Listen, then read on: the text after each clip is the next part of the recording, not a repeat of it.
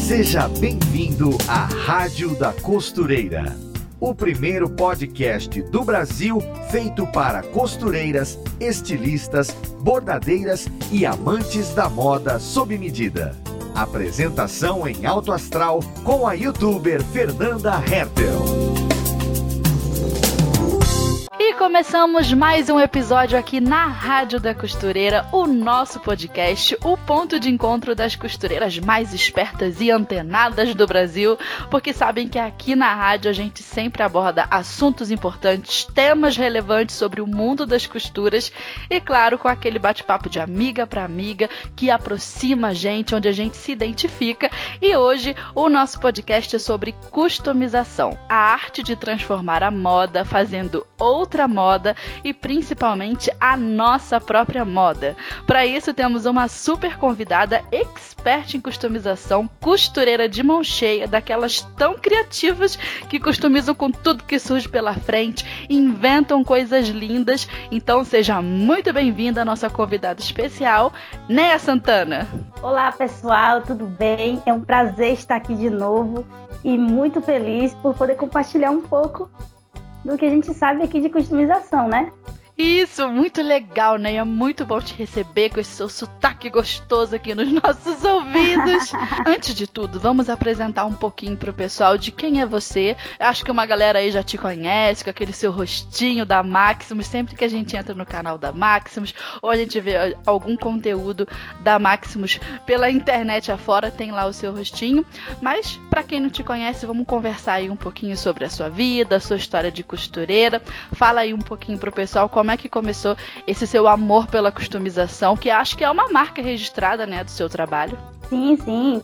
Eu comecei a costurar com 12 anos, né? Minha mãe me ensinou a costurar. E logo quando ela me ensinou a costurar, ela falou assim para mim: "Vamos no brechó, e a gente vai ter a oportunidade de conhecer outras, outros tipos de modelagem". Aí eu falei assim: "Ah, então vamos lá". Eu doida pensando que eu ia ter roupas diferentes para usar, mas me enganei, porque porque assim que chegou em casa, ela falou assim: agora desmonta tudo e vai estudar quantas peças tem aí no, nesse quebra-cabeça. Eu, hã? Mas eu pensei que essa roupa era para eu vestir. Ela, não, não, não, não. Então, Fernanda, essa forma também de desconstruir a peça do brechó para você ver como foi ela, como ela foi construída. Também é uma forma de você aprender a costurar. Sim. É uma forma também de você perceber como é que é formado aquele quebra-cabeça da montagem, como o forro foi colocado no, no blazer, sabe? Então, Nossa, eu já fiz muito é, isso de desmanchar isso. tudo. é, e aí você vai, você vai conhecendo tanto da modelagem quanto do processo da costura, que tipo de acabamento foi feito para aquela peça. E aí é muito importante você fazer esse exercício.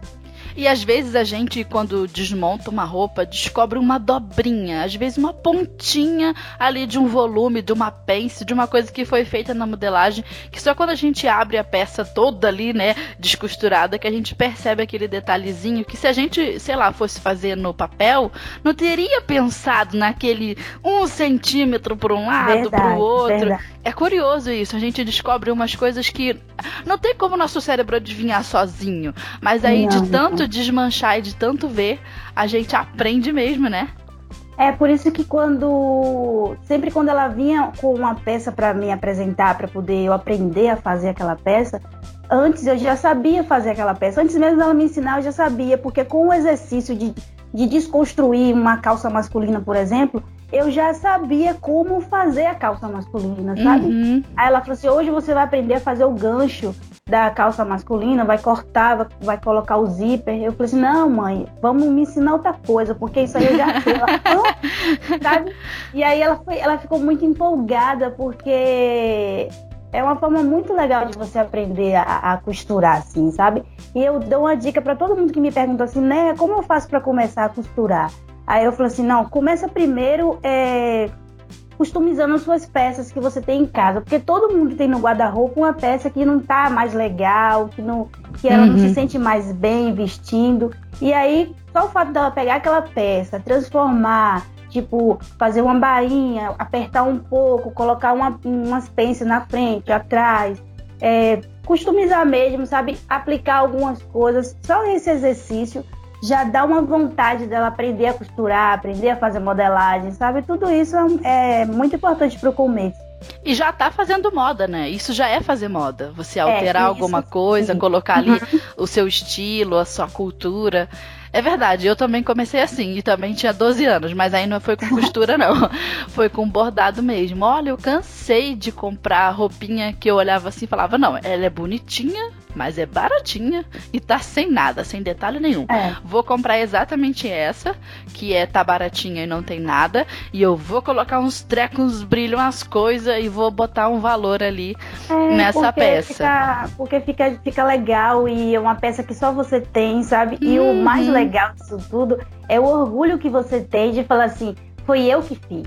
Verdade. Sabe? Isso, isso levanta a autoestima, assim, e com 12 anos, isso dá um poder pra gente, né, menina? Porque aquela fase tá. onde as amiguinhas do colégio sempre diz que a gente é magra demais, ou então é gorda demais, ou então é feia demais, seu cabelo é esquisito demais, o seu óculos não é bonito, ah, o seu sapato não é legal. Destaca. É. Você se destaca porque você é criativa, você faz suas próprias roupas. Ah, você eu adorava. Faz a bolsa que você, você vai pra escola, a sua mochila foi você que fez. Isso. E, olha, e aí o mais legal disso tudo é quando uma pessoa pergunta assim: Ai, que bolsa linda, onde você comprou? Aí, não foi o que fiz. Aí você faz uma pra mim? Aí eu falei, passa tanto. É X, sabe? E aí o dinheiro começa a entrar e você começa a pirar porque você quer mais e mais. É isso aí. É muito legal. Eu fazia muita. Eu pegava calça social masculina e fazia bolsa, assim, bolsa lateral mesmo, pra uhum. colocar do tamanho de um caderno. Uhum. E aí dava para colocar o caderno, o livro, é, os lápis, tudo direitinho. E aí eu bordava também, viu, Fernanda? Não é só você que borda, não. Ah, querida! Borda com as fitinhas e tudo. Não, botava fitinha, não. Eu botava. Porque nessa época aí eu nem, nem tava muito. Eu tô falando, o pessoal que tá ouvindo a gente deve estar tá boiando. É as fitinhas é. do Senhor do Bonfim. né, Neia? Que Neia é baiana e fez um projeto muito legal com essas fitinhas, mas foi só mais tarde, né? Foi, foi lá com 14 anos que eu comecei a fazer. Ah, muito mais tarde, dois anos depois. É. Mas eu comecei, eu levei 10 anos para desenvolver aquela coleção, tá? Hum, querida, e... começou então no berço, né? É, porque assim, ó, as pessoas. Ai, nem eu me divido. As pessoas veem a gente assim, tipo, no YouTube, fazendo vídeo muito, muito bem, sabe? E aí elas olham assim, eu quero ser como você é. Só que uhum. para você ser como eu sou, eu tenho uma jornada muito grande aí, sabe? São 20 anos de costura. Verdade. E aí, o que é que eu posso fazer para essa pessoa perceber que ela pode sim ser como eu? Ela tem que começar pequeno, entendeu? Com muita força de vontade e determinação, porque as coisas dão errado, oh. sabe? Às vezes, às vezes não, não fica como a gente quer. E eu já, dei, eu já rasguei muito tecido. já cortou já muita coisa. É, a agulha já entrou no meu dedo. A agulha da máquina industrial, sabe? Então, coisas assim que a pessoa não sabe que aconteceu comigo e que quando acontece com ela, o primeiro momento ela quer desistir, uhum. sabe? E aí não é, não é, não é bem por aí. A gente não pode desistir de, um, de uma coisa que faz o nosso coração bater mais forte, sabe? Então foi por isso que eu cheguei onde eu cheguei hoje. Eu tenho 20 anos de estrada. E aí o que, é que eu posso fazer para as pessoas que eu, eu ensino o que eu faço é simplificar aquele processo que para mim não foi simplificado, sabe? Uhum. Mastigar o que você teve que comer sozinha. Isso, isso. Mas aí, aí fica muito bom depois.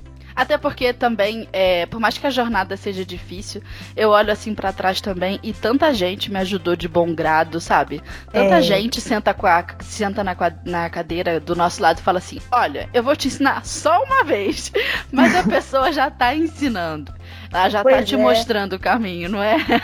É verdade, a minha mãe também fazia isso. Eu acho que quando a pessoa chega pra gente e fala assim: Olha, eu só vou ensinar uma vez, presta atenção, senão você não vai aprender mais é uma forma da gente é. tomar um choque ali de realidade e prestar mesmo atenção, porque costura é isso, né? Você tem que ter bastante atenção e é um exercício diário, é como você ler um livro. Se você não pega a primeira página para você ler, você nunca vai terminar esse livro. Então, são todos os dias você tem que fazer um pouquinho para que você consiga fazer peças mais complexas futuramente, sabe? É, e a customização é mesmo uma, uma porta de entrada muito boa.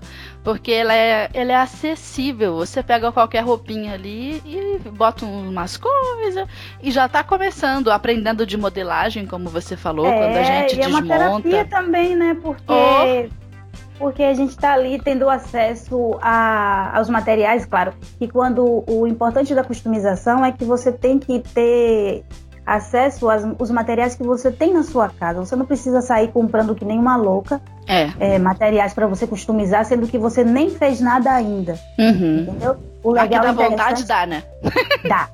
Dá, porque como a gente assim já costura há muito tempo, a gente já tem uma carga de coisas já na casa para poder customizar, né? No ateliê, o ateliê da gente já é cheio de tecidos, né? Porque a gente é a louca do tecido. a louca dos trecos, tudo nos potinhos. Meu Ai. Deus do céu, como é que organiza tanta coisa assim? Olha, eu, eu tô... tenho coisa de 12 anos. Eu tenho coisa da época que eu tinha 12 anos. E tem, tipo, Nossa, miçangas preferidas. Ai. Não é só você, não, viu? É. eu também. Semana passada, eu tive que trabalhar o meu emocional para separar tanta coisa que eu tinha oh, adquirido né? nesses meus 20 anos de trabalho. Aí o que foi que eu fiz? Eu falei assim: não, eu preciso deixar essas coisas irem. Porque se eu não fizer isso, eu vou ficar vivendo com isso tudo. E é uma carga de responsabilidade que você tem quando você fica com um monte de coisa assim, tipo, eu vou separar isso aqui que eu vou fazer, mas você não vai fazer, você não tem tempo para fazer, não é sua prioridade fazer aquilo, sabe? Verdade. Então tem isso também, a gente compra muito material ou a gente tem muito material e a gente não, como é que a gente vai descartar isso? A gente vai jogar fora, a gente vai doar, será que, que dá para doar? Será que dá pra gente fazer uma outra coisa? E perde, isso... perde a validade também. Tinta, é, cola. Isso, é. Ixi, é. E aí é a hora de ou jogar fora. Se, se, tem condições de doar, você doa. Se você realmente quer customizar aquela peça, você separa e customiza aquilo. Porque é, é muita coisa que, que a gente vai, como é se diz? É, acumulando. Guardando, acumulando com o tempo. Isso também é uma forma de, de, de você se organizar e saber como descartar isso, né? E foge totalmente do tema de reciclar, de reaproveitar, né? É, de, de é transformar é uma peça para não precisar comprar outra, para não precisar é, aquela demanda toda industrial para uma outra peça, roupas descartáveis. Então, realmente, é. dá uma freada nesse nesse uso no do, comprar, das coisas. No, é. Isso, é, eu acho que no comprar, até mesmo para, como eu, como eu tô falando, até mesmo para fazer a customização. Se você quer customizar uma coisa, você vê quais são os materiais que você tem em casa e você não precisa nem comprar muita coisa, você só precisa ser mais criativo, prestar atenção no que você gosta, nas coisas que te faz feliz. Aí você vai pegando, vai fazendo uma coisinha, até uma bainha que você for fazer numa peça sua que está há muito tempo no guarda-roupa ou colocar um botão diferente, já é uma customização, uma coisa que você está criando, você mesmo está desenvolvendo, sabe? E aí, com o tempo, depois de, de, de, prática, e aí você vai comprando uma coisa, vai comprando outra, e aí vai adaptando ao seu gosto e vai customizando as suas peças, entendeu? Uma coisa legal também que eu acho, principalmente nessa idade aí que a gente começou, 12 anos, é a gente se juntar para customizar alguma coisa com as amigas. Então, ah. assim, cada uma compra um pacotinho. Se for para comprar alguma coisa, que a gente tente dar uso para aquilo de uma vez. Aí o que, que eu fazia? Isso. Eu juntava com as primas, com as amigas, sei lá. Porque toda pessoa que eu conhecia, que olhava a minha roupa e falava assim, ai, que bonitinho isso, eu falava, quer aprender? Tava enfiando goela abaixo pra todo mundo. Eu te ensino, eu te ensino, eu te ensino. Vem lá em casa. Vamos lá em casa que eu te ensino. E Aí, é uma forma até de você aprender mais do que você já sabe. É, quando porque quando a gente ensina, a gente é aprende fantástico. É fantástico, é muito legal. Eu tô viciada nessa questão de ensinar, porque quando a gente ensina, a gente aprende duas, três vezes mais, sabe? É verdade. E o legal é que você também está compartilhando seu conhecimento com aquela outra pessoa, e aquilo para aquela outra pessoa vai ser fantástico também, porque ela vai criar outras oportunidades para ela. Ah, é muito legal. Isso, e em relação aos materiais, a gente, quando usa junto, cada uma compra uma. Uma compra miçanga, outra compra renda, outra paetê. Aí todo mundo senta e faz, aquele material todo é consumido ali, tudo se acaba e cada um sai com a sua roupa, com os penduricalhos lá. É verdade, é verdade. E era uma coisa que eu fazia muito. Eu adorava me reunir, assim, com as amigas. Eu não, eu não sou uma pessoa, assim, de muitas amizades. É, mas eu tinha poucas, mas aí fazíamos a festa. Eu também tinha muitas amizades quando. Tipo, ah, você assim, tinha muitas? Não, eu tenho muitas amizades, só que na época que eu comecei a costurar, eu tinha muitas amizades, mas eram pessoas mais velhas. Ah, eram bordadeiras, uhum. sabe? E aí eu era a única menina que tava no meio da, da, das senhoras, sabe? Uhum. E aí eu me sentia assim, tipo, muito respeitada, muito, tipo, levada a sério, porque todo mundo. Verdade, vinha, verdade. Né? Todo mundo vinha com informação e aí eu ia pegando, ia fazendo. E aí eu fazia essas peças para vender na escola e aí eu comprava os meus materiais, minha mãe não precisava me dar nada. E eu já muito independente, sabe? Uhum. Eu acho muito legal a gente crescer assim com a companhia de mulheres mais velhas. É, nessa idade, eu, eu me lembro os papos das, das mulheres que tinham idade para ser minha mãe, que tinham filhos com a minha idade era sempre assim a respeito dos desafios do, do filho adolescente, da é. menina que diz que vai voltar para casa às nove e chega em casa às duas da manhã. E assim, eu, eu ouvia de perto a dor daquelas mães, sabe? A preocupação. E a gente já fica atenta, né, para as é, coisas. A gente amadurece. É, uhum. amadurece bem rápido. Eu lembro que quando eu era, quando eu tinha 12, 13 anos, a gente brincava de esconde-esconde, só que teve um momento que a brincadeira do esconde-esconde já não era mais esconde-esconde, sabe? Uhum. E, a, e aquilo para mim eu ficava assim, não, o que, que eu faço agora? Eu volto para casa ou eu entro na brincadeira? Aí, como eu já ouvia muita minha mãe falando, que eu, era, eu, eu sou a caçula, né? Uhum. E as uhum. minhas, minhas irmãs maiores já tinham passado por esse, por esse processo que eu estava passando. E aí eu já ouvia minha mãe falando, as vizinhas falando, eu falei, não, agora é hora de eu voltar para casa e insistir para que a minha mãe me ensine mais coisas, porque essa não é, não é a minha. E aí eu fui para casa, a minha mãe percebeu isso e eu fui é, explorando a minha criatividade, ela também. E aí eu fui crescendo e muito focada, sabe, no meu trabalho, em ganhar dinheiro e, e fazer as minhas coisinhas. Eu acho que a gente não pode menosprezar, né, a, a oportunidade que é mesmo nessa fase de ainda criança, adolescente, ter oportunidade de aprender alguma coisa manual. Eu, eu não, não tenho filhos ainda, mas quando eu tiver, eu espero que eu consiga incentivá-los a, a mergulhar assim nesse mundo, porque preenche a gente. Eu sempre bordei ou customizei, né?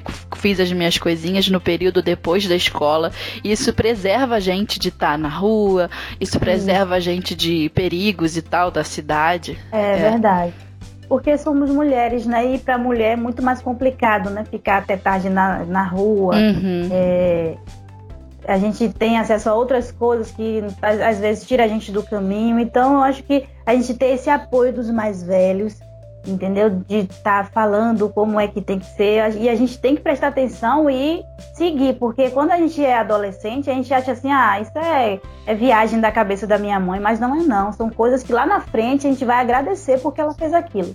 É verdade. E eu sempre tive a orelha em pé, porque os adultos falavam. Eu escutava até a história que não devia.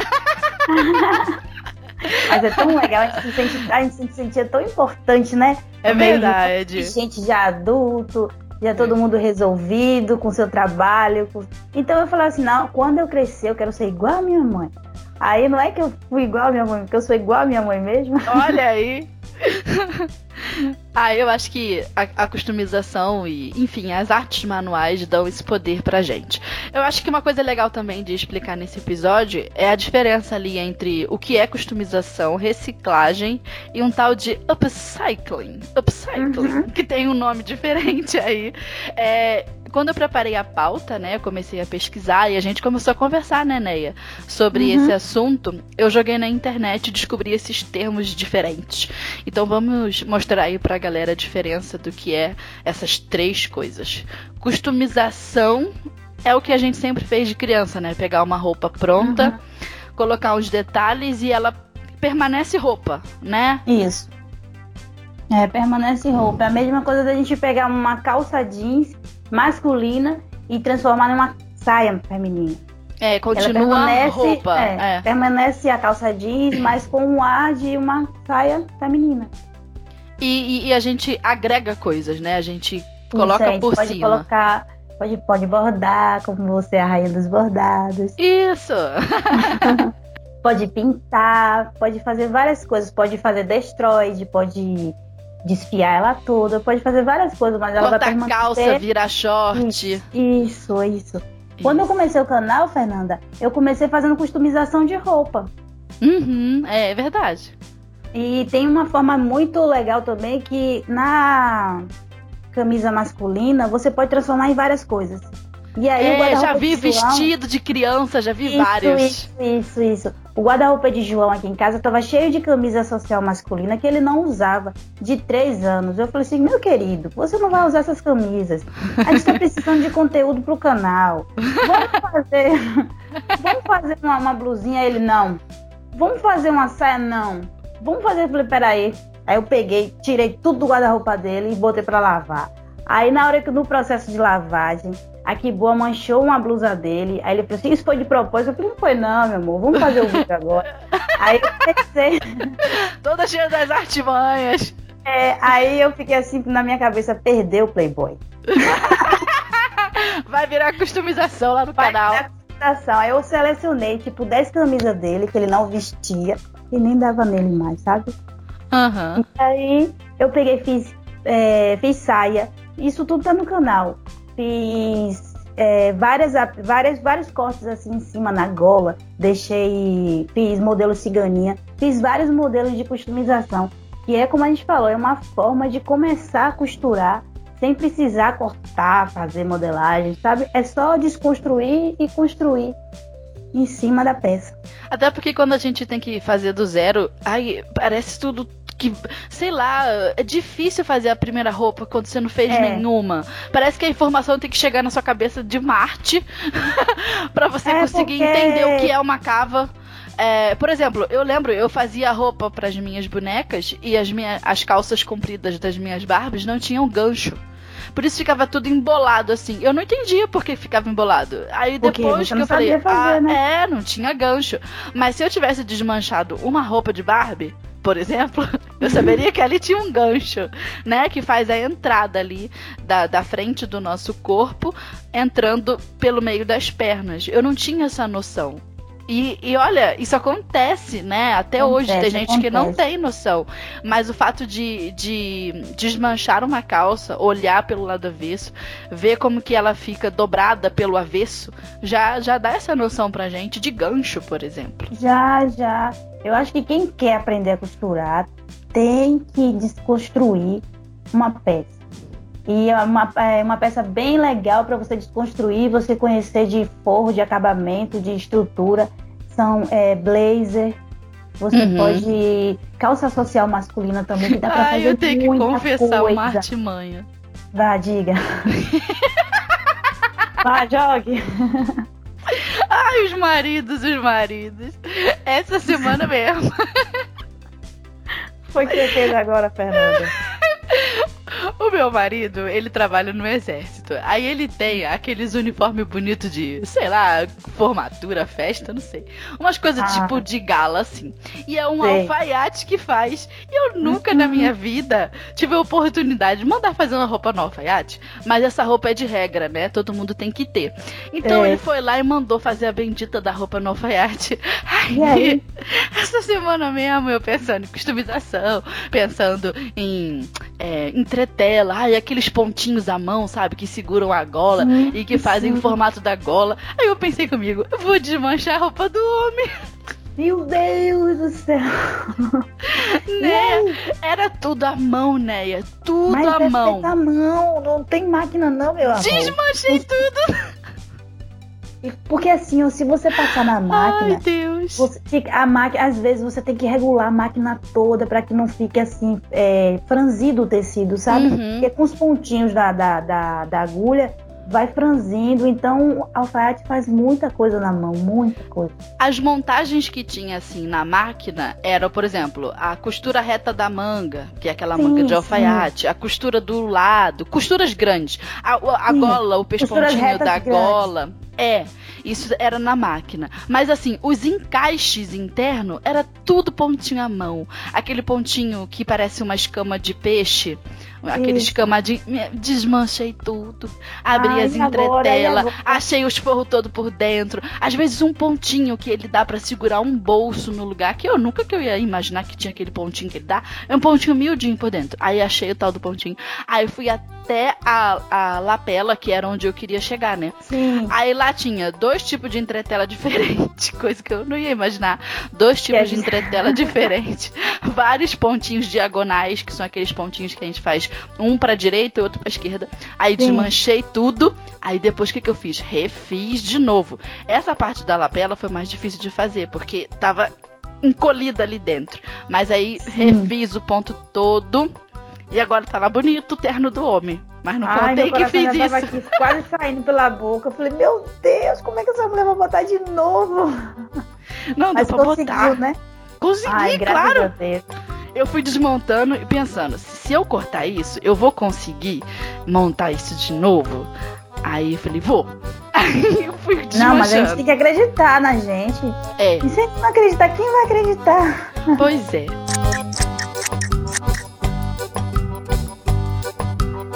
Quando eu comecei, Fernanda, a desconstruir os blazers do- de brechó, eu Uhum. levava mais de um mês pra montar de novo, meu amor. Aí minha mãe falou assim: você está demorando com esse exercício. Aí eu ficava assim, me roendo pra dar uma resposta a ela, mas não posso fazer isso, porque eu tô aprendendo, isso é assim mesmo, é o começo, mas é, eu demorava muito pra construir de novo. Mas é complicado. Aham. Depois da customização, que é esse negócio de pegar uma peça, acrescentar um detalhe e continuar usando aquela peça como roupa mesmo, tem a reciclagem, que já é o processo de pegar uma matéria-prima, não é uma roupa em si, não é um produto Isso, pronto é. em si, é o, o- a matéria que é usada para fazer aquele produto. Tecido, garrafa PET. Aí você pega aquilo, né? é, passa por um processo químico pesado e ele vira a, a coisa de novo. Ou seja, o que era garrafa PET vira, pode virar garrafa PET de novo. O que era Isso. tecido vira tecido de novo. Mas tem uma indústria aí pesada, né? Em cima É. disso. É, eu nem tenho acesso a esse tipo de tecido é, reciclado, assim, com a. É. Com garrafa PET, porque pra gente a gente não tem acesso. Eu, e a- eu até pesquisei, eu Uhum. achei até caro. E as peças que são feitas com esse tipo de, de, de reciclagem também é cara. Não é acessível pra, pra população, entendeu? Assim, pra Então- grande indústria, Isso, isso, grande é. população. É. Não é acessível. Mas a, a diferença é essa: a reciclagem é isso, foca mais na matéria-prima, né? Uhum. E tem um processo químico pesado para transformar a, aquele material. Isso é reciclagem. E o É. tal do upcycling, eu não sei se eu tô falando certo essa palavra, mas tudo bem. Mas tá, amor, tá. É mais ou menos por aí. Já é quando você pega um material que iria pro lixo, né? E, E- aproveita ele. E aproveita para tipo outras coisas diferentonas. Eu vi um exemplo de uma loja aqui no sul que pega Hum. tecido de guarda-chuva que ninguém usa Sei. mais e usa para fazer sapato. Olha que legal. Certamente iria pro lixo, né? Pois é, aí E quando isso o não guarda-chuva é, quebra, você joga no lixo e aí? é, pois é. embora. Tchau, guarda-chuva. É, e ninguém aguenta guarda-chuva quebrando, né? Meu Deus, são, são 18 por ano. Aí pense o que Pois dá é. pra fazer de sapato com esse tanto de guarda-chuva que iria pro não, lixo. Eu nunca tinha visto sapato feito com tecido de guarda-chuva. Pois é. E aí, como é muito bonito? Olha, quando a estampa é bonita, o sapato fica bonito. Eu vi uns, uns sapatos sociais, assim, estampadinhos, bem bonitinhos. Ah, então fica legal, né? É, aí não é uma- customização, uma né? É upcycling, porque virou É um- faz outra coisa. pode fazer sapato com tecido de guarda-chuva. É. Eu já vi também é, mochila com. Sabe aquelas lonas de caminhão que vão em cima? Ah, já, já. é, isso. isso é comum, É né? muito legal também. Muito E é um tecido grosso, né? Uhum. E é bem resistente. E aquilo ali não acaba nunca. Pois eu já é. vi muita bag com aquele, com aquele tecido. Com essa Aí, lona. aí é esse treco aí, up, upcycling. Eu vi também umas, umas poltronas bem antigas que certamente iriam pro lixo. E aí toda aquela parte de cima do estofado foi forrada com uma lona e a, e a poltrona também foi toda reformada, sabe? Eu achei lindo. Ah, então são, essa, essa é a diferença. É quando você pega uma coisa que ia pro lixo, naturalmente, hum. bota um valor ali em cima, porque tem o trabalho, né? De, é. sei lá, lixar a poltrona, reformar, Exatamente. trabalho de marcenaria. Ah. É, estofar de novo. É. Então, assim, a customização agrega valor, mas a peça continua sendo a peça que era. Reciclagem é, aproveita a matéria-prima, o, o, bruto da, daquele material, para virar aquele mesmo material de novo. E Isso. agora o upcycling, ele pega uma peça que ia para o lixo com uma função totalmente diferente e faz uma peça nova com uma outra função. Exatamente é estranho aí. então, olha aí, várias possibilidades, né? Então, acho que essas são as, as diferenças. Mas costureira foca mais na customização mesmo. É, porque é mais, assim, mais prático, assim, mais rápido pra gente, né?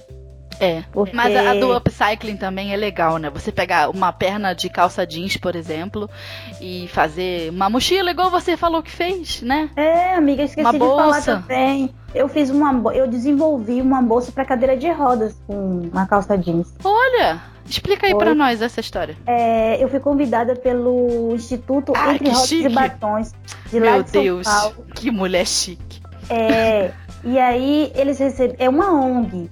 É uma ONG ah. que apoia mulheres, apoia pessoas que têm dificuldades de acessibilidade, cadeirantes.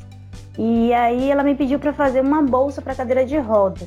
E como ela tinha recebido muitas calças, é, uma doação de muitas calças jeans, aí me pediu para fazer. Aí eu fiz, desenvolvi a calça. Só que esse vídeo em específico que está no canal, ele foi um vídeo mais direcionado para as mulheres dessa ONG uhum. aprender a fazer essas, essas bolsas e comercializar essas bolsas para arrecadar um dinheiro para a ONG, entendeu? E uhum. foi um uhum. projeto maravilhoso, porque eu fiz a bolsa, amiga, ficou muito legal. Ai, que orgulho, e né? Elas fizeram lá na, na ONG, elas costuraram, fizeram a bolsa do mesmo jeito que eu ensinei, elas fizeram. Aí colocaram fuxico, pintaram. Uhum e venderam e, e fizeram um, um, uma loja virtual e tá na loja virtual essas bolsinhas vendendo. E Caramba, tão... que maneiro! É, porque é uma forma de compartilhar o meu conhecimento com outras pessoas e ainda ajudar, sabe? Foi muito legal. E ainda reciclar, né? Reutilizar e, as coisas. Pois é, porque foi, foram muitas calças que eles receberam e eles não sabiam o que fazer. E aí eu desenvolvi a bolsa para cadeira de roda. Eu acho foi que essa, essa iniciativa, né, de fazer pelos outros e de levar o conhecimento além e juntar todas essas questões de sustentabilidade e também é um trabalho social, né, de alcance de, dessas pessoas, cara. É, que maneiro. Que eu posso, eu, eu assim, eu mergulho, sabe, nesses trabalhos assim, porque é uma forma da gente da gente se doar, sabe? Uhum. Dar um pouquinho do nosso tempo para outras pessoas. Isso é fantástico. Eu fico assim emocionada por por saber e poder dar continuidade a projetos assim. Que experiência legal, linda, Neia. Muito legal mesmo, amigo. Agora eu vou te fazer uma pergunta, que eu fiquei aqui pensando, hum. enquanto eu tava é, pensando, né, na nossa conversa, na nossa pauta de hoje. Você mora aí numa cidade turística, né? No, Isso. Em Salvador. Você sente que a customização ganha uma força diante assim desse tipo de comércio? Porque foi o que eu fiquei imaginando, que deve ser uma oportunidade assim muito legal para quem mora numa cidade turística. Eu também moro no Rio de Janeiro, uhum. mas como a cidade é muito grande e eu não moro perto da praia, que é onde os turistas estão, né? Eu acho que uhum. isso passou um pouco batido assim da minha vivência. Uhum. Mas eu acho que uma galera que mora ali perto tem a oportunidade de customizar uma peça e já focando nesse público, né? Você é. fez isso? Tem alguma experiência com isso? Na verdade, quando eu comecei a fazer as, as peças de fita do Bonfim, eu percebi que, que o que eu colocasse com a fita do Senhor do Bonfim, que eu customizasse uma peça, a já vendia. Mas ah. vende, amiga, para o turista o pessoal daqui de Salvador eles não compram, porque é aquela, é aquela ideia, tipo, ah, eu sou baiano, por que, que eu tenho que comprar isso? Ah, é. É, e é. porque Cada assim, um pode turista... pensar do jeito que quiser, né? Exatamente. Mas assim, o turista, ele já tem uma preocupação já com a cultura local. Ele já vem Ele veio para curtir, né? Ele veio para curtir, ele veio para conhecer outra cultura. Então, quando ele vem aqui, ele quer mergulhar nessa cultura, sabe? Então, uhum. quem já está aqui, que já vê o, o, cotidiano dessa cultura, assim, às vezes não dá muito valor. Uhum.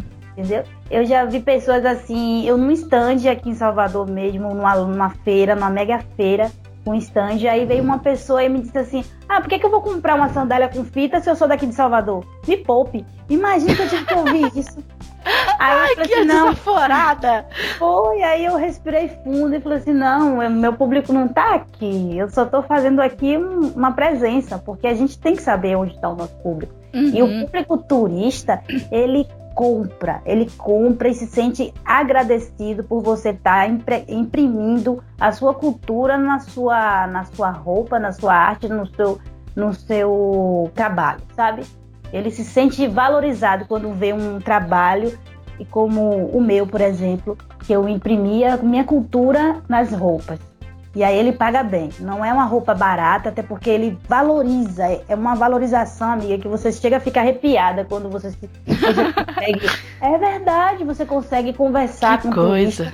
É, você consegue conversar com o turista e a valorização que ele dá ao seu trabalho. Então isso, isso foi me, me Deu um tapa na cara da baiana que não quis comprar a sandália. De, deu mesmo um tapa na cara. Agora mesmo eu tava com, eu tô com, estava com estoque aqui de sandálias de umas rasteiras que eu fiz há dois anos atrás, não, há três anos atrás, de fitinha. Aí uhum. o tio do meu marido, como ele é capoeirista e todo ano ele vai pro Japão para ensinar capoeira lá, vai levou. lá, levou meu amor. Você precisa ver a cara das japonesas calçando minha sandália. Eu preciso colocar isso no, no Instagram. Porta, nega, por favor! É uma felicidade, amiga, tão grande, sabe? Parece que ela tá com um pedacinho da Bahia na mão. Então, é uma forma de você imprimir a sua, a sua, a sua arte, a sua, a sua cultura, e, é uma, e, tem valor, e tem valor, entendeu? Eles valorizam. E, e a gente bem. se sente valorizada, né? Ai, que mercado pois, bom que a gente faz, é. o cliente gosta, ele paga e a gente gosta também. É, né? ter noção, eu tinha uma lojinha na varanda da casa da minha mãe, que é no centro histórico. Então, hum. os grupos dos turistas que vão visitar o centro histórico, passam pela porta da casa da minha mãe. Oxe, minha filha, minha loja enchia de turista, meu amor. Às Olha. vezes eu não tinha nem troco para dar. Olha aí, então uma oportunidade, né, para as pessoas. É... Então eu fazia assim, todo verão eu abria a lojinha, ficava o ano todo estudando o que eu ia fazer, fazendo outras coisas, fazendo curso. E no verão eu abria a lojinha e e pegava camisa básica assim, fazia um pedacinho de tecido de fita, cortava, fazia uma ilustração e, e bordava nessa camisa. Olha aí, que projeto bom. Pois é, são peças simples. Eu, eu tinha peças mais simples, até as mais elaboradas que custavam assim 800 reais. E Eita. eles pagavam, amiga. Assim, eu tomo meu cheque, eu não, eu vou ali no banco, já volto. Eles voltavam para pagar a peça, sabe? Aquela coisa assim. E eu fui vendo aquele mercado e fui investindo cada vez mais. Até chegou um ponto que eu não pude mais fazer, né? Porque engravidei e eu não ia mais sentar pra fazer fita. Mas é uma. Arthur tomou conta. Foi. E chega um momento também que a gente cansa um pouquinho, né? Porque é. Não, é, não é só o dinheiro, é a questão de você sentar, ter todo aquele ritual de você se sentir feliz fazendo aquilo, sabe? Uhum. Então eu já tava cansada já, amiga, de fazer também. Mas, Mas, é uma, uma janela, uma porta de entrada muito boa, né? Para quem tá é. querendo aprender, para quem tá querendo ganhar dinheiro e para quem pode é, aproveitar, né? Que, que é. tá numa cidade turística. É, porque ah, é assim, você show. tem que perceber o que, o que tem na sua cidade, o que é que mais chama atenção para as outras pessoas e perceber o que você pode fazer com aquilo e virar uma, uma, uma coisa autêntica sua. Eu acho que, assim, todo mundo vê, vê vídeos de outras pessoas e acaba fazendo a mesma coisa. Eu acho que o que você tem que fazer é imprimir a sua personalidade naquilo que você está fazendo, sabe? Uhum. Mesmo que seja um pouquinho, de pouquinho em pouquinho, quando você vê, você fez uma, uma coisa grandiosa. Porque eu vi a fita do Bonfim sendo amarrada na, na grade e vi que aquilo ali com o tempo é, vai sumindo a, a letra, vai sumindo tudo, o pessoal retira aquela fita, joga fora e depois coloca novas fitas. Aí eu falei assim, não, isso pode virar roupa, isso pode virar bandeira do Brasil, isso pode virar acessório. Vamos, vamos explicar pro povo que, que coisa é essa? que ritual é esse da Bahia que nem todo mundo sabe? Eles é amarram é e fazem um pedido, né? Olha, é, tem a igreja do Bonfim, isso é ah, de muitos anos. Que é aquela mesma que lavam a, a escadaria. É, tem a, tem a lavagem do Bonfim, que lava ah. a escadaria. E Menina, nunca uma... fui na Bahia, olha só o mundo você que eu tô perdendo.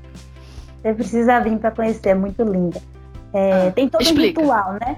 Tem a tem a lavagem da escadaria, tem uma missa campal e tem a, a procissão que, que, que, é muito linda também, que tem as baianas, tem todo, tem uhum. muita gente, tem turista, tem gente do mundo todo.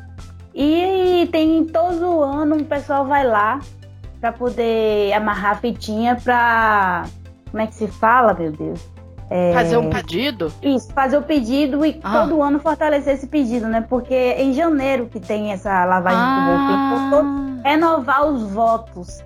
Entendi. Então, para mim, quando eu, eu percebi isso, eu falei assim, poxa, se tanta gente assim amarra a fitinha no braço, faz três pedidos. Se eu fizer uma roupa, quantos pedidos a pessoa vai poder fazer? Verdade, vale muito mais que 800 reais.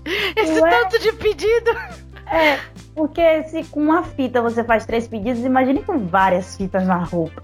E aí eu criei 53 tipos de, de, de, de objetos. Foi roupa, foi acessório.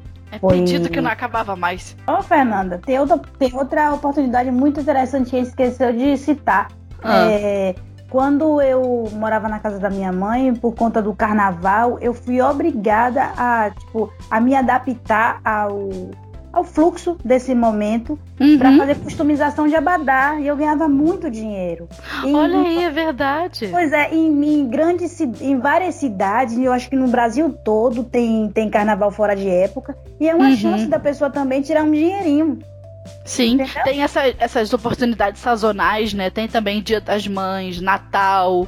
Isso. Tudo isso dá para você fazer uma customização pensado já nesse período, né, do ano. Olha aí que Lógico, sacada! Carnaval, o carnaval é muito legal porque eu colocava lá na minha casa 40 modelos e você, tipo, em 20 minutos você sai com seu abadá transformado. E não necessariamente eu precisaria usar uma máquina de costura, eu usava a máquina poucas vezes. Eu eu fazia, eu cortava e colocava alguns, algumas pedrinhas, algumas lantijoulas e, e amarrava umas fitas e o abadá já estava formado, já estava customizado. Alguns modelos eram mais complexos, isso, uhum. isso por isso que eu dava esses 20 minutos e para poder a peça ficar pronta, eu ter tempo de ir na máquina e entregar. E em 20 minutos eu entregava, e eram 40 modelos, e isso trazia mais pessoas.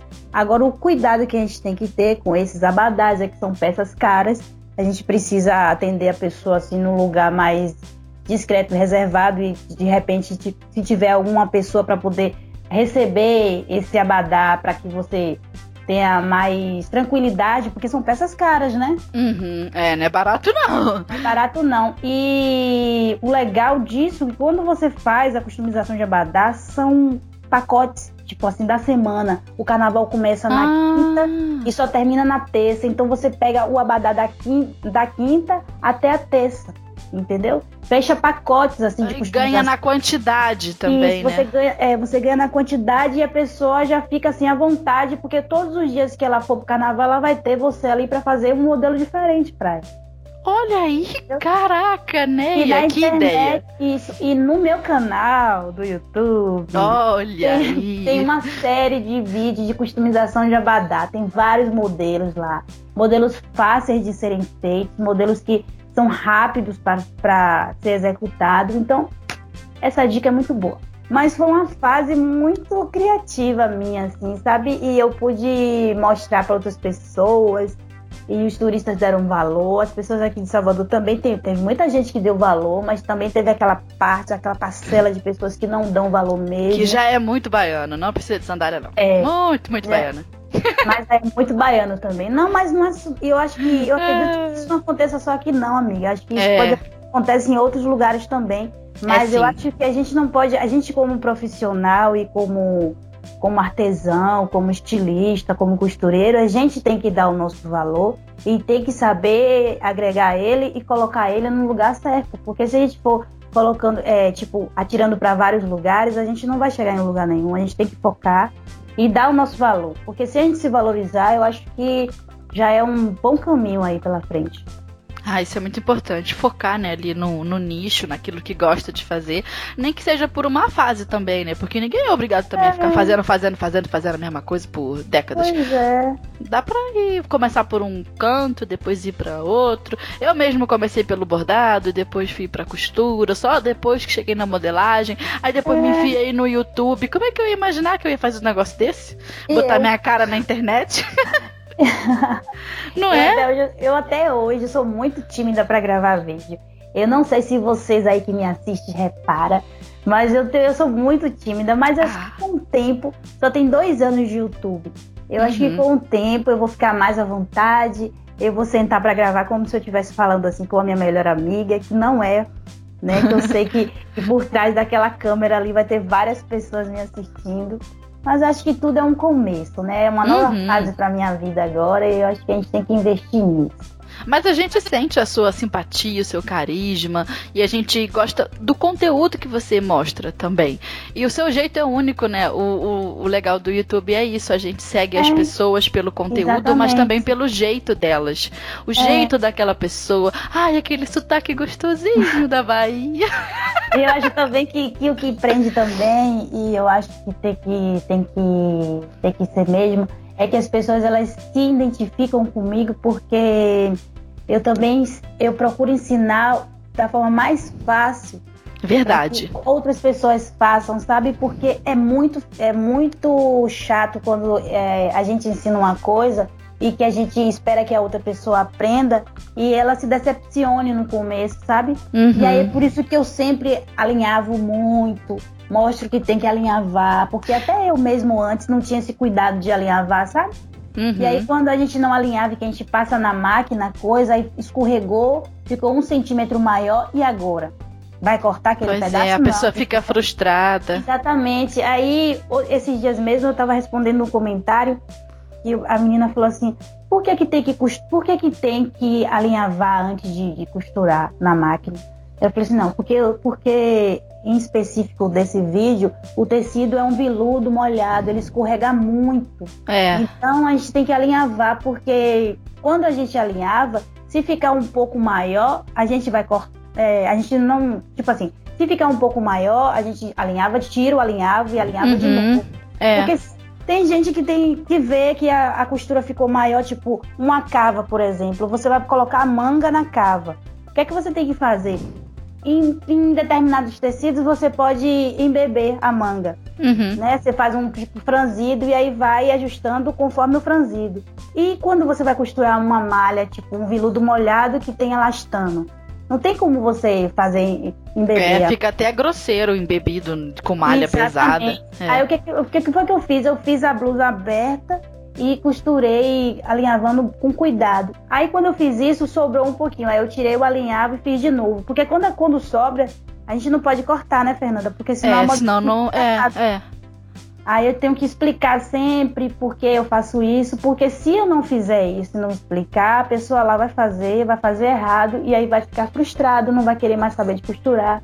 E não é esse o objetivo da gente. gente então quer... você se adianta né, Isso. ao problema que a pessoa pode ter. E a gente sabe que um para iniciante um alinhável, nossa, salva vidas. Salva com certeza, vidas. Com certeza, porque né, é, independente do tecido, seja tricoline ou seja um, um, um crepe de seda, ele tem que ser alinhavado. Porque se você é iniciante, você precisa ter esse cuidado de alinhavar, porque se você não fizer isso, você não vai conseguir desenvolver um trabalho com qualidade.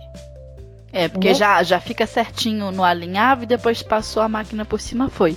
É. Até porque Olha tem pessoas que. De novo de costura de alinhavo. a gente volta, volta, roda, roda e termina na costura. Não, e todo é, episódio aqui do podcast eu dou um jeito de falar dos youtubers da vida, das coisas youtubísticas, porque é o que a gente vive, né? É, a, a, gente é o tipo de costureira da internet, então a cabeça também passa por isso. É uma costura que a gente faz, uma dúvida que surge num comentário, ah, menina, já estamos estragada pela internet, olha aí, ó. Não, mas o legal também é sempre lembrar para as pessoas que querem aprender a costurar que costura você tem que se antecipar nos processos e possíveis problemas. É. Porque, por exemplo, se e tipo, e tudo que for fazer, seguir um passo a passo. Como a gente que, faz? Que começa na cabeça antes, gente, o passo é, a passo. Eu tô, eu tô montando um vestido. Eu sei o primeiro passo, o segundo, o terceiro, o quarto. Eu não vou dizer para vocês que eu já sei o último. Mas eu sei, assim, é. uns 10 passos à frente. Aí eu cheguei no décimo passo, eu já tô maquinando quais são os 10 próximos. Do, é do décimo é. ao vigésimo. Aí quando chega no último, eu, eu sei qual era o último, entende? Mas é, assim, é? é de muitos passos em muitos passos à frente isso, muitos passos à frente e também você se antecipar para, para possíveis problemas. Porque pode dar muito ruim. Porque pode dar muito ruim e você tem que se antecipar para isso. Você não vai dizer assim, ah, eu vou cortar, vai ficar lindo que nem Nea fez. Não. Não é assim. Nessa, é, nessa tá passando ali passos que foram pensados para que você consiga pegar o jeito. Mas você aí que tá vendo, você tem que se antecipar para possíveis problemas, porque costurar é isso. Costurar. A gente tem que resolvendo o problema o tempo todo. É batalha. É batalha. É. é pra gente, é pra gente meio doida. Às vezes eu fico pensando. é a pessoa é. que gosta de sarna pra se coçar, costureira. Eu fico assim, eu tô almoçando e aí de repente eu tô com um vídeo para fazer, tipo, da jaqueta, de uma jaqueta bomber. Aí eu falei assim, não, mas o forro tem que ser colocado assim, porque primeiro eu tenho que colocar a gola, que não sou... Isso tudo na minha cabeça. Porque depois ah, se colocar o zíper, o zíper não vai ter o acabamento que eu quero, então a ordem não é essa, porque não sei o que. É, é assim. Aí o pessoal fala assim, poxa, você ensinando fica tão fácil, por quê? Porque costurar é você se antecipar e pensar nos possíveis problemas e resolver para que na hora que você esteja costurando, tudo fique lindo. E desmanchar a roupa de brechó te ajudou muito nisso. Olha aí onde tudo começa. Muito, muito mesmo. É por isso que eu, todo mundo que me pergunta assim, como eu começo a costurar? Começa assim, começa customizando suas roupas, começa desconstruindo roupas de brechó, porque você vai conhecer de modelagem, olha, vai ter afinidade com modelagem, que é uma coisa que eu acho. E você tem que aprender, é, é, tipo, é, com a costura, sabe? Se você quer aprender a costurar, você tem que aprender a fazer modelagem em seguida, ou até antes, porque uma coisa vai, vai ajudar a outra. É, tem, você... tem gente que, que fala assim, ah, dá pra aprender separado, porque são coisas diferentes. De fato. Mas eu Sim, gosto de, aprender fato. junto, é né? Não, Mas junto é, é junto é melhor. Não, fundamental se eu aprendesse, amiga, é modelagem, quando eu aprendi a costurar, assim, tipo, logo de cara, o esquema da modelagem, tudo, com réguas, com tudo que precisa para elaborar uma, modelagem legal. Eu acho que eu já estava muito mais à frente. Eu acho que é uhum. é complicado você aprender duas coisas ao mesmo tempo, mas se a gente tem força de vontade, coragem e quer sair de um ponto para outro, a gente vai ter que se jogar e dedicar o tempo para fazer isso. E dá certo, né? Dá aquele orgulho. Dá, dá ah. porque a gente. E assim, ó, é, eu acho assim, é, tem gente que quer começar a fazer, tipo, até eu mesma queria começar a fazer vestido de festa e não existe isso. Você tem que começar fazendo uma pecinha mais simples que for.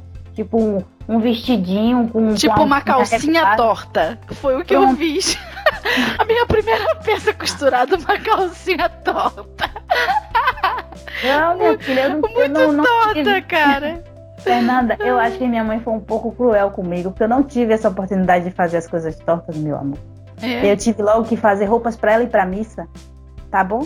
Eu tive, eu estudei no Nossa, corpo dela. Todo coisa. final de semana ela queria uma roupa para sair para ir pra igreja. E eu tinha que dar conta disso, dessa roupa. Ela ficava me cobrando, bora logo, tem que vestir a roupa, tem que marcar, isso tá errado, na frente do espelho. Olha, eu, eu sofri. Que, que, que mãe é essa cruel, meu Deus? Não, mas assim, tipo, foi uma exigência que ela fez, sabe? Mas deu certo, né, Neia? Não morreu, não.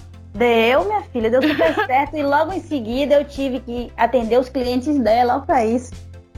Entendeu? Aí depois ela pegou essa bandeira e deu pra Cristiane Torlone. Agora que ninguém vai entender nada. Ai, meu Deus do céu, eu conta levei, essa história. deixa eu explicar, deixa eu explicar aqui. Conte a sua história. Levei três meses costurando fita por fita numa máquina doméstica. no não zigue-zague. era industrial. No zigue-zague. Pra hum. presentear minha mãe no aniversário dela, que é o 2 de julho, que é a independência da Bahia, e que ela ia decorar a porta dela toda. Com uma bandeira do quê? Do Brasil e da Bahia. Ah, com a fita. Toda de fita do Senhor do Bonfim. Com 2 metros e 20 a bandeira. Quase o lençol. Isso. Quase um lençol de casal, né, meu amor? Oh, meu Deus. Aí, um dia, quando a minha lojinha estava montada, com as minhas pecinhas de lá de fita, Cristiano Torloni passou e disse assim: Eu preciso entrar nessa loja. Aí eu falei assim: Não, não acredito. Cristiano é. É atriz da Globo. É isso. Aí ah, a minha que mãe falou: chique. que minha mãe falou? De ah. lá. É de nada. É de nada. Como é o nome Aquela da novela? novela do A Viagem. Aí A fui- viagem, essa aí, que não sei quem morreu. Viajando, meu Deus. Ai, Era aquela meu novela Deus. que, a que fez a gente chorar tanto. Com o Antônio Fagundes que morre, não é esse? Isso, isso. E, E aí, ah, eu lembro do irmão que ela tinha um irmão os olhos fantasma. Isso. Isso, tá, lembrei. Ah, nós tá velha, hein? Lembrou Meu de a viagem. Aí eu falei assim: minha mãe tá viajando, ela vai acabar dando alguma coisa pra ela. Eu já sabia disso já. Aí Hum. ela disse: Tina, sente, entre, tome um café com a gente. Dina, foi ótimo.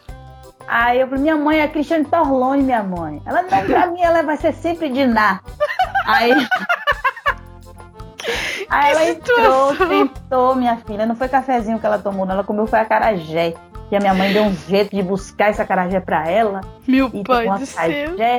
E aí minha mãe falou assim: toma essa bandeira pra você. Aí Ai, essa bandeira que você tá, passou três meses fazendo pra sua mãe. Não, foi três meses cada uma, porque foram duas. Meu Deus, meio ano. É. Aí eu falei, e eu, e eu cheia de conversa pra minha mãe, dizendo assim: olha, minha mãe, essa bandeira demonstra todo o meu amor que eu tenho por você, que não sei o que. Aí ela pegou todo o meu amor que eu dei E- pra ela E deu pra dinar. e deu pra Cristiane Torlone. Aí eu falei, Ai. não deixa quieto, porque a moça chegou aqui, comprou os meus vestidos, entendeu? Deu uma moral pro meu trabalho. eu Gastou vou... uma grana boa. Gastou uma grana boa, deixa quieto, porque eu não vou me estressar. Mas até hoje eu não me perdoo. E até hoje eu te zoo. brincadeira, brincadeira. Mas foi legal, porque minha mãe realizou o sonho dela de conhecer Diná. E até hoje ela fica. Ela "Ô, ficou Diná, emocionada, né? E ela não conseguiu, não se aguentou. Mas, mas isso é bem coisa de mãe, sabia? É mãe faz essas baiano coisas. isso. É, coisa de baiano. Daiane é muito hospitaleiro, meu filho. É cheio de, de criatividade e hospitaleiro. Aí a pessoa chega, entra na casa, já toma um café, já conversa, já tá chamando de amigo. Ai, meu Deus, mas É eu tenho que te assim. zoar dessa história. Enfim, agora o Brasil inteiro sabe. Todos os nossos ouvintes conhecem a sua história. que perdeu a bandeira pra Cristiano Tolone. Aí ela disse que ia empendurar na sala dela, viu? E minha mãe ficou cheia de orgulho. Ai, que amor.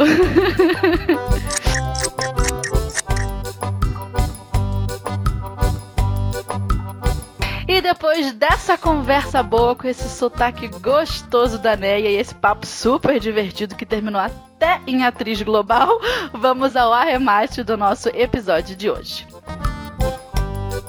Nesse arremate, a minha intenção é incentivar vocês a visualizar aí uma nova possibilidade. Na verdade, mais do que uma possibilidade, uma oportunidade. E o mercado para as costureiras é muito amplo, ele fornece vários nichos de atuação para gente, desde áreas mais técnicas, como modelagem industrial, por exemplo, até temas mais luxuosos, como moda festa, moda praia, que já aí é uma área totalmente diferente.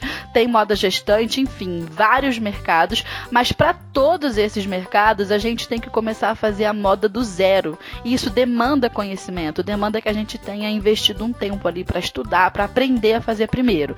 Já quem atua na área de customização faz a moda a partir de algo que já existe, uma roupa que já está pronta, algo que já tem uma história e a pessoa vai ali e coloca a transformação dela por cima, com o estilo que ela tem, com a capacidade, o talento dela, e isso pode se tornar um produto bonito, um produto fácil de vender rapidamente. Então, assim, já, a gente já consegue lucrar e com esse lucro, muitas vezes reinvestir no próprio negócio ou então em mais aprendizado, a gente já entra ali pelas portas das vendas, inclusive para poder aprender a vender. É sempre uma oportunidade.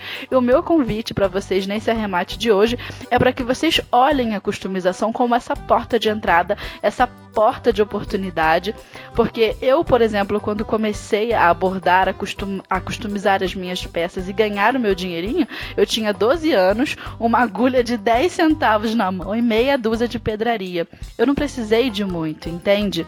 Não, não precisei ter idade, não precisei ter formação, não precisei ter máquina de costura e nem muito dinheiro para começar a fazer a minha própria moda e eu já estava ali fazendo. Então pensem sobre isso, olhem para a customização desse jeito diferente e eu tenho certeza que a partir de hoje a jornada de costura e de aprendizado de vocês já pode começar.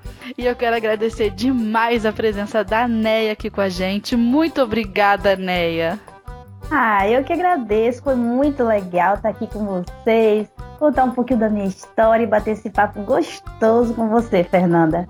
Imagina, eu que agradeço demais o seu tempo de youtuber corrido. Olha, para conseguir um tempo de uma youtuber, você não faz ideia, meu amor, o trabalho que dá. Eu sei, porque eu também não tenho tempo para nada. E olha que eu ainda nem sou mãe de Arthur, porque você, Ai, né, né, ainda é, tem um Arthur é, para cuidar. Eu tenho o Arthur, tenho meu cachorrinho, eu tenho meu maridinho e ainda tenho que cuidar de mim. Então, muito obrigado por ter tirado esse tempinho para conversar aqui com a gente, esse bate-papo super gostoso e deixa pra galera aí os seus contatos, como que a gente faz para te achar na internet. Eu tenho um canal no YouTube, é, você só coloca Néa Santana com dois T's no YouTube e você vai ver lá vários vídeos de customização, de corte e costura, de modelagem vai conhecer também um pouco do meu trabalho, que lá também tem vários vídeos falando sobre, sobre o meu trabalho com as fitas do Bonfim. E tem também o meu site, que é www.neasantana.com. E nas redes sociais, como é que a gente te encontra? Acho que ah. tem Instagram, hum. né? É, tem o Instagram e tem o Facebook também, arroba Nea Santana com dois T, só isso. Tudo Nea Santana. Isso, tudo da Santana. Muito obrigado, recomendo demais o seu trabalho para todas as nossas ouvintes e eu agradeço a cada uma de vocês por ter aqui ouvido esse nosso podcast, por estar nos acompanhando aqui na rádio. Deixe o seu comentário, diga o que você está achando, compartilhe esse podcast para suas amigas. Tantas pessoas aí precisam dessa companhia mais próxima. O podcast tem esse poder de falar ao ouvido da gente enquanto a gente está fazendo uma outra coisa, às vezes a caminho do trabalho trabalho, da faculdade, a gente põe o fone de ouvido ali e fica ouvindo o podcast no ônibus, no trabalho, então lavando uma louça, ou então costurando também, que é uma coisa que costureira adora fazer, que é trabalhar ouvindo uma coisinha. Às vezes a gente liga até a televisão, né? E deixa a televisão lá só como se fosse rádio. A gente nem olha para ela, mas fica ouvindo. Então faça do nosso podcast a sua companhia e também indique para suas amigas. Muito, muito obrigado por todas vocês aqui com a gente. Um beijo e até o próxima!